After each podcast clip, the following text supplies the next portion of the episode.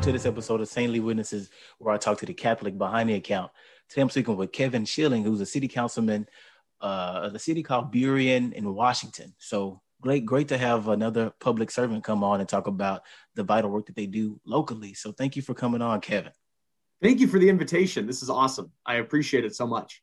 Yeah, for sure. And just like I just said, you know, I had a Brett Ware came on, and he was a a, a public servant in his city. I, that was episodes ago, and uh, I've continued the dialogue with about politics uh, in little bits and spurts. But I'm glad to have another like official public servant come on and talk about their Catholic faith journey, and also highlight the important work that they do uh, locally with their job. So thank you for coming on. So let's get started with the conversation. Um, sure. You're you're a Catholic.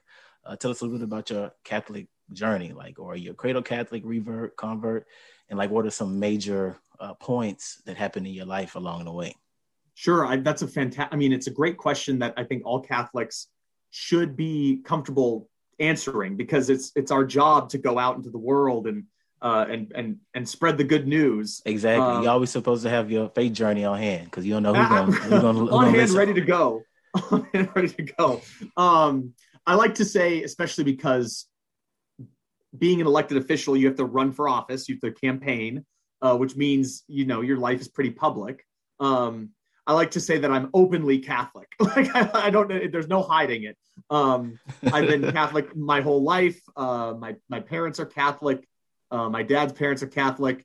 My dad's been doing all this genealogical research, and our Catholicism stretches all the way back to the 13th century in Poland. Um, so it's pretty much a cradle Catholic situation.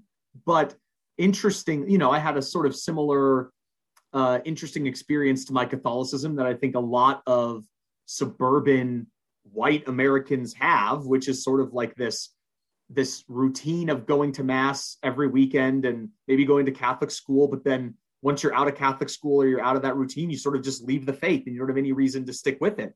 Um, or you or your parents are really engaged in their in their catholicism training of catholicism within you and trying to create that relationship with the church. But then you know once school's over and you're off on your own you just sort of leave it and there's no relationship to it anymore. Um, and i certainly had that leaving catholic school and going to public high school and uh, sort of felt adrift from not just the church but from faith altogether uh, I was one of those kids that thought he knew everything and said, Oh, yeah, you know, I'm agnostic. Yeah, I'm an atheist. As like a 15, 16 year old. Um, but then, you know, as I as I left high school and started going to college and being out on my own, all those questions started coming up. You know, I felt lonely and uh, by myself and confused. And, you know, I, I went back to the home I knew, which was my faith and and my and my relationship to Jesus. And so um, that that was sort of a return. I, I explained myself as a returned Catholic uh, after a couple of years of being being away back in back in the day, back in like early college, late high school. Right. Okay. So you had your like knucklehead uh, rebel days and leaving the church, and then you came back. So that's good right. that you came back to the faith, and you came back stronger too. So that's good. Absolutely. But I think that all comes back to an issue with how we how we uh, explain and expect young people to have a relationship with the church. We expect them just to accept everything the church says and accept just sort of here it is, there you go. Why haven't you accepted it? Instead of let's work to have let's work to help you in this faith exploration, understand your relationship to Jesus, what are these things that we want you to learn about your relationship to God instead of just saying, this is your relationship to God, this is what's important, accept it or don't. But that's not what we're supposed to do. We're supposed to dive into this relationship with the gospels and and with and with the church itself. Yeah, that's a good point. Especially, you know, it, basically sounds like you're saying that you have to make the faith your own instead of like being obedient, just blindly obedient. And I think that's what a lot of, you know, adolescent kids here just follow, follow, follow rather than how do I foster my own devotion to God. So it's good that you had that sort of like discernment phase in your life and you came back to the mm. church. So mm-hmm. as a person who left the church and then came back and you know you had this uh, really strong uh, Catholic family, uh, what is some advice that you would say to anybody who is discerning the Catholic Church that's like, hey, maybe I should convert or uh, become Catholic? What you think you would say? See, and that's a great question because um, I think I think especially in the suburbs, Catholic churches, we there's not a whole lot of evangelization going on. It's sort of like we've got our we've got our crew, we've got our group of Catholics that are in the neighborhood, um, and there's not a whole lot of evangelization to go reach out and say, "Come become a Catholic," or uh, some interfaith, interreligious dialogue going on about you know what does the Catholic Church believe versus what do our what do our uh, neighbors our neighbors believe maybe who are in uh, some Protestant churches, but um, you know, I would say if you have a dedication to worship, like if you have a dedication to wanting to really present yourself as someone who is desiring a relationship to God and a beautiful way to worship God. I mean, the Catholic Church and the liturgy within the Catholic Church, but also just the entirety of thought and um, and d- just a plethora of beauty that's come from the Catholic Church. I mean, you can't have there's there's nothing like it. I mean, uh, a couple of two years ago, I really got into iconography, and I was telling my non-Catholic friends like, you know, you can identify that saint based off these attributes, and their minds were blown. Like I would, go to the museum and I would say, well, that's Saint Sebastian, and you know that because he's got arrows. Right, right. those those markers on the icon. Right, right. So I mean, the, the beauty is there. I would say to people, you know, the, the exploration of your relationship to God is is deep within the, the beauty of the Catholic Church and sort of the and sort of the uh, relationship you have to that liturgy and that community. Um, come experience that. Yeah, that's a beautifully said about why you should come to come to the Catholic Church. You know, the the worship alone is is worth investigating and uh, getting you closer to God. So definitely a good point. Uh, so let's go to the next topic. You know, I read and did some research online um, that you had like a pretty extensive, you know, engagement with, you know, public service uh, in your life. So give us a little bit about like what influenced you to work in public service. Mm. Well, I mean, obviously my Catholic faith was a huge motivation. Um, sort of growing up and and thinking about Christian Christian ideas and uh, Catholic social teaching, um, volunteerism, uh, were all major were all major points of that dedication. But I also just couldn't see myself doing anything else. Public service is is truly a place where you can exhaust yourself in in the service of others. I say a prayer every morning when I wake up. It's actually on a plaque next to my bed. It says, uh, "Lord, grant me the grace to exhaust myself in the service of others." Um, and I I decided I didn't want to live a life where I spent any time not focused on improving the lives of other people or trying or at least trying to um, and that of course was sort of founded in my in my uh, history uh, of my education within the catholic faith and i went to catholic school um, for grade school and then public school for high school but I come from a family of public servants. My dad was in the Navy. My grandfather was in the Navy. Um, and then on my mother's side, uh, her brother was in the military. Her dad was in the military. Um, it's a it's a long line of servants, of public servants for sure. So it's always been in the back of my mind. Um, and I just knew coming out of graduate school, coming out of undergraduate school, um, that I wanted to do something where I could truly exhaust myself. And so after grad school, I just I, I decided I wanted to run for office, um, and so I came back to my hometown, my hometown of Burien, uh, and and put my hat in the ring. well, that's good to hear that you have like a, a family line of, of politi- politicians and you know people who just worked in public service. So it's good that you had influential um, you know figures in your life that led you on that mm-hmm. path. Um, so my next question is something I'm always interested in. Uh, we talk about politics all the time, but I, I'm really more interested in like the philosophy and like what do you actually believe. Um, so with that said, like give us an overview of your political philosophy and beliefs, and uh, do you have any issues that you feel are like central to you that you want to advocate for uh, in public mm. service? Mm.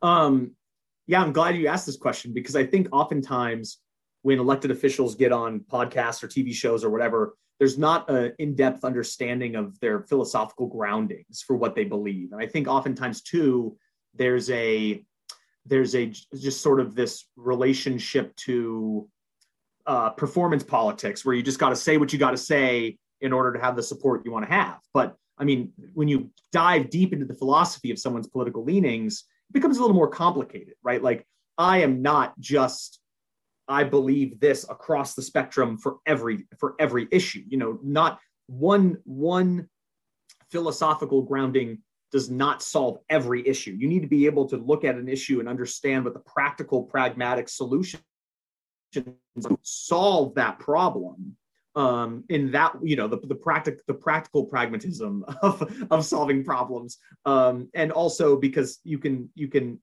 end up with consequences that you don't know uh, would happen um, if you don't spend time understanding what practical solutions there need to be to solve a problem so i you know i, I i'm i'm not necessarily in a camp that focuses on one philosophy over another but I would say that sort of I, I'm I'm much more grounded in um, liberal liberalism tendencies um, towards a lot of social issues. Uh, so, for example, I mean, on city council, uh, we are I'm, I'm, focused a lot on zoning, planning, understanding how we can get more housing, uh, looking at how we can spur business, especially in a post-pandemic world. We no one was prepared for the pandemic, um, and no one was no one was super prepared for understanding how their political ideology or political philosophy uh, catered to solving the pandemic problems. So I, I, I'm very I'm very foundationally focused in my political leanings on sort of subsidiarity. Uh, comes a lot from from my Catholic from a Catholic social teaching background, subsidiarity, um, as well as a, a, a dedication to soft distributism. I think that I think that n- not every solution can be found in a wholly capitalist answer, but not every solution can be found in a wholly state-run answer. There has to be there has to be a way to meet that relationship where there's support for uh, private-run businesses. You know, people spending time, investing their energy and time and, and money into something they think is going to help themselves. Uh, but we also need to have a really engaged electorate around what the government is doing. Um, and and we and we can meet we can meet that relationship right like you can have a government that supports helping people uh, invest in in in themselves in businesses uh, in in expanding the market but you can also expect private enterprise to get people engaged in the operations of their government they, they work both ways so uh, my philosophy is grounded in that space where solution driven problem solving uh, around solutions and consequences is is how I sort of view a problem. And, and in that practical approach where I don't really know what the solution to something is until I've seen it and until I can study it. Um, and I think we need more political answers in that lens where people are willing to spend time studying and researching and having a conversation uh, around practical solutions than just saying, you know, this is my philosophy or this is my affiliation and therefore there's the solution there. We won't we won't solve any problems that way. And that's why some of the most visible problems I think are not solved, like um, uh, like mass uh, mass homelessness, which of course the Catholic Church has been working on since it's since Jesus, um, and and spreading spreading the good news around uh, around uh, loving loving our neighbors um, yeah, I hope I've answered your. I hope I've answered some of your question. I know I just said a lot. No, it's all it's all good. You gave a lot of good points, which is going to bring us into the next question very well. Um, so you just said that you gave a lot of about your political philosophy, and you touched on like your embrace of liberalism, uh, distributism. Um, in your local, you know, government in Burien, like what ways have you been engaged with the community, and like what are some, um, you know, projects or developments that you uh, taken the lead on? I know, for instance, like you sent me uh, a video regarding the Black Lives Matter and the dialogue that you had last summer with, uh, you know, seems to be local teens or uh, young adults in that area, and you guys are just having a, a great conversation on like here's the problem, here are the action steps, and this is how we hit the ball running to do the work to, you know, fight against anti-black vibes and um, you know, just racist environment. Mm-hmm. So that was a mm-hmm. good, you know, involvement that I've seen you in. So what are some other things? Uh, or if you want to talk more about that, that's cool too. Yeah, I uh well, of course, the uh the racial justice reckoning in the United States intersecting with the pandemic was a call to arms really right? Like this was a this was a a, resur- a we were all called to confront our own racism in our lives. And i tried to do what i could to spark some conversation with with my friends around what's going on what's going on locally here. Um, and there was a lot i tried to do a lot of engagement around that uh, in that in that video series i sent you the black the black millennial lives matter uh, video series um, where i had three three people on uh, to discuss what this is like from the millennial perspective, right? I think we, I think millennials have an interesting perspective here when it comes to what, what we can do for racial equity in this country. Um, now, as we've moved forward under a new presidential administration, uh, I've been working a lot on advocating for things like um, internet access, uh, broadband access. I did that at the beginning of the pandemic. That was huge for me. Um, and I'm doing it now at the state legislative level to get get some broadband access, more uh, ex- expanded broadband access here. Yeah, that's that's super important. I think somebody, uh, not to cut you off, but somebody I interviewed, he mentioned that uh, you know broadband and internet access is has become you know like a public utility that needs to be you know you know distributed and help made possible by the government. So I think that's it is a public utility. Um, yeah, especially if you look at it now from uh, the impact of the pandemic you know, we expected everyone to go online. Well, you could you can't go online if you don't have internet. Right, um, right. Especially children then, in school. Especially children in school. And then if you look at the root cause of the solutions, right? Like if you can't afford internet, you're definitely not going to get it. So um, I, have been working a lot on expansion to broadband access.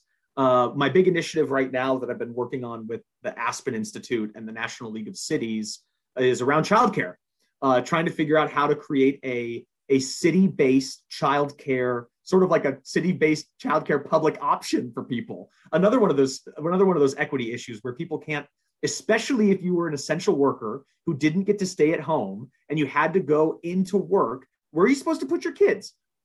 How are you supposed to afford that? Childcare is massively expensive mm-hmm. exactly that's a good that's a very good um, you know thing that you've put forward to advance because childcare costs are just expensive and it's right. a burden if you're already working in you know a low low income job and trying to hustle and make ends meet with bills. And this has become a national conversation. Uh, Senator Mitt Romney proposed the first um, child tax credit expansion, and then the Democrats in the Senate proposed their own, and now President Biden signed into into law the first of its kind largest child care tax credit, I mean child tax credit expansion um, I think since Lyndon Johnson. So this this was huge, and this has become a national debate. And I know there's more work at the federal level now around how to provide money for childcare providers and access to childcare. And so what I'm trying to do is conceptualize how cities can interject themselves to provide some sort of option for low income families to access childcare. Um, that all sparked with this with this change in the essential workers and people who could work from home. If you could work from home, you didn't necessarily need childcare, although it was probably really difficult for people to work from home and help and be a pseudo teacher at the same time. Um, it just it just creates an expanded need for childcare options that are affordable, that support people, that are solutions to equity concerns, um, and that provide uh, high quality care regardless of how much money you make, regardless of where you live. And definitely the program that you sound like you are advocating for, and um, President Biden's uh, child care credit is a good blow to you know childhood poverty. So anything to help crush those numbers and help provide a better well being for children is something good. So definitely good to hear that you are advocating that. and I think it's nuts. I mean, you could. I think everyone should walk up to their to their congressperson or their state legislative representative and say, are you in favor or against children living in poverty? Because if you if you frame it by saying to them, why haven't you done anything to reduce child poverty in America? Like we there are solutions here. This is a problem that we can solve that if you if you put the feet to the fire and say, "Oh, so you don't want to eradicate child poverty in America." that is politically unpopular, obviously, which is why a Republican like Mitt Romney proposed an expanded child care tax credit, right? So expanded child tax credit. It's it's time to hold people accountable for these massive systemic issues in the United States, and child poverty is one of them. Okay, okay, that's definitely good good work that you're doing out there. So uh, I'm looking forward to hearing more updates on that. So my next question uh, kind of leans into what you've already been saying in this interview.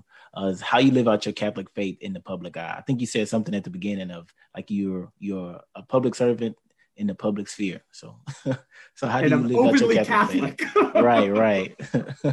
I'll tell you what. Uh, there is still a lot of anti-Catholicism in in the United States. I mean, it's or or uh, Catholic skeptics, especially people who are publicly in office who are openly Catholic. I think. I mean, I received really nasty letters of people of people um, not not I won't call it threats, but to the level of almost threats of people using my Catholic faith as as a negative and saying some pretty stereotypical things that people say in the negative light about people who are Catholic. Um, and that's even at the local level. And that's at the local level of a place that's considered relatively liberal, like the Seattle metro area, right? Um, there are some things that the Catholic Church still needs to find solutions for and still needs to reckon with, no doubt. The body of Christ is not perfect right now. Um, and we we have a lot of work to do, but we're called to do it. We're called to do that work, and we're called to confront it and and uh, and find solutions for it together. Um, especially as as lay people within the church, right? We uh, and so you know it, minus the sort of negative elements of uh, expressions of some folks towards my Catholicism when I ran for office. Uh, it, it, just it just sort of emboldened me even more. You know, I I uh, I every day I think about ways to improve the lives of people around me in my community, and I I use that I use my relationship to the spirit of God to do that, right? Like I, I wake up every day and I think about it. And I know that there's some inspiration there from, from my relationship to God. And I think that there's nothing negative about that. And there, and there's only the light in that, right? And I think if you continue, if you focus on that, you focus on the light in your life through God in your life and, and the, and the spiritual blessings, you know, you can't go wrong. Um, and I just kept that in mind when I was running for office um, that you know this is something that this is something that I believe in and that I love, and and and I know that my my relationship to God strengthens my ability to do positive things in my community. Okay, that's definitely a good way to live out your public faith and to have the inspiration uh, rooted from your Catholic faith is wonderful. Uh, so my last question uh, is a very if inflow fun question. Uh, who's a favorite saint, or do you have saints um, and why? Like, what are some influential lessons that you learned and gathered from them? I love this question. I love that you offered it as the last one. I think it's it's fantastic um, because saints are important for Catholic identity, right? I think saints. I think saints help guide people towards uh, finding answers to questions in their lives, right? Right. Uh, who's you your confirmation Catholic, saint? My my confirmation saint is Saint Peter Claver. So ooh, interesting. Okay. Yeah, that's my guy. Uh, my wife's is Saint Josephine Bakhita, and my son's baptism saint is uh, Peter. So very cool. Very cool. good, good, good, good options there. Um, yeah, yeah. My confirmation saint is Albertus Magnus. Um, okay, never heard Albert of him. The Great. Albert the Great. Um, and he was my dad's confirmation saint, and he's the name of my grandfather. So I think okay. uh, there was some genealogical things going on there. And uh, last year, I went to go visit his grave in Cologne, Germany, and and stood uh, stood by there and um, got to got to spend some time in quiet reflection at his grave. But so he certainly won Albert the Great. Um, but I I did a master's degree at the London School of Economics, and when I was uh, I was confirmed at in college. Actually, I was 22 when I was confirmed, um, and I started having a really big dedication to St. Thomas More. and I was confirmed at St. Thomas More Catholic Church, the Newman Center at Washington State University. Go Cougs! Um, and when I was in London, this relationship just grew between me and St. Thomas More. Like just fast, you know, he inspires me every day to stay true right. to my beliefs, to stay convicted and courageous in my uh, love of God, in my attempts to bring light to the world. Like St. Thomas More is right side by side with me in this in this public service. Um, I find St. Thomas more uh, inspiring. Him and uh, Edmund Campion are two really great, you know, mm. martyrs mm. of that period. So definitely a good, good saint right there. yeah, good, great saint right there. And then she's not a saint, but Dorothy Day. Um, she's, I think she, you know, she's, she should be. I mean, she is for a lot of people. She's not officially a saint um, in the Catholic Church yet. Uh, and there's some debate about if her family wants her to be and that sort of thing. But um, but certainly I'm I find a lot a lot of strength in Dorothy Day. Okay, I never knew. Um, I mean, I'm familiar with Dorothy Day and people's, uh, I guess, devotion to her, but I never knew that there was like a family dynamic uh, about her. So yeah, and, and Amer- something to research. Well, and America Magazine writes a lot about it because uh, the city of New York just named the Staten a Staten Island ferry after her. So Dorothy Day's a Staten Island ferry now, um, but she's not a a saint in the in the Catholic. She's a servant of God, I, I believe so, um, but she's not a saint, which is interesting. But I find a lot of strength and, and foundation in her too. She's phenomenal. She's amazing. Her life was incredible.